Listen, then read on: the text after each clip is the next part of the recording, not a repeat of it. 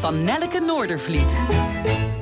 In april 2010 vlogen we met Blue Wing Airlines van vliegveld Zanderij naar een plaatsje in het binnenland van Suriname.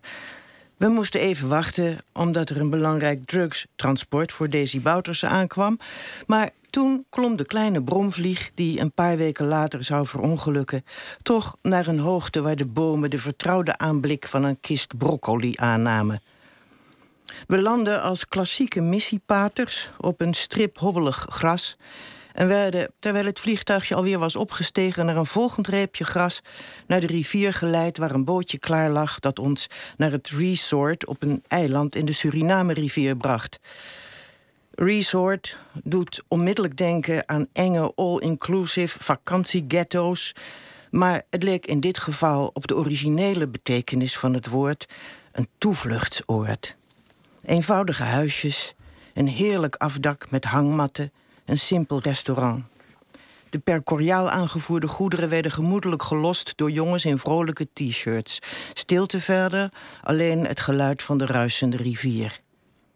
Op ons eiland troffen we een jonge gids die ons op een boottocht meenam en op een wandeling over het eiland. Stefan heette hij. Hij was een Maron of Bosland-Creool. Ik weet niet welke term het beste is. De benamingen van de verschillende bevolkingsgroepen zijn nog altijd delicaat. Stefan had HBO bosbouw en toerisme gedaan. Hij wist verschrikkelijk veel van alles om, hem, om ons heen en was trots op zijn kennis en op zijn land. Wij vonden dat zijn land trots op hem mocht zijn. Hij gaf ons het adres van een restaurant in een buitenwijk van Paramaribo dat onze volgende reisbestemming was. Zijn vader was er ober. Er waren weinig gasten toen we het restaurant bezochten en dus was er tijd voor een gesprek met Stefans trotse vader.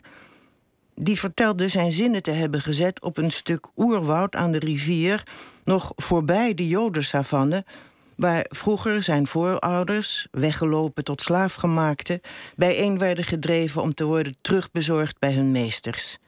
Daar wilde hij een bedrijf beginnen. Deels plaats van herinnering, deels resort. Hij had alle benodigde papieren en bankgaranties. Zijn kinderen ook. Al zes jaar kreeg hij nul op het rekest. Terwijl Chinezen uit China, let wel, uit China, alles voor elkaar kregen, zei hij, en met Chinees materiaal en Chinese arbeiders asfaltwegen aanlegden van nergens naar nowhere. De bosland Creool had altijd aan het kortste eind getrokken. Er stonden tranen in zijn ogen. Steeds als het over Suriname gaat, zoals nu weer, over onlusten, armoede en corruptie, denk ik aan Stefan en zijn vader en hoop ik dat ze hun resort hebben kunnen verwezenlijken.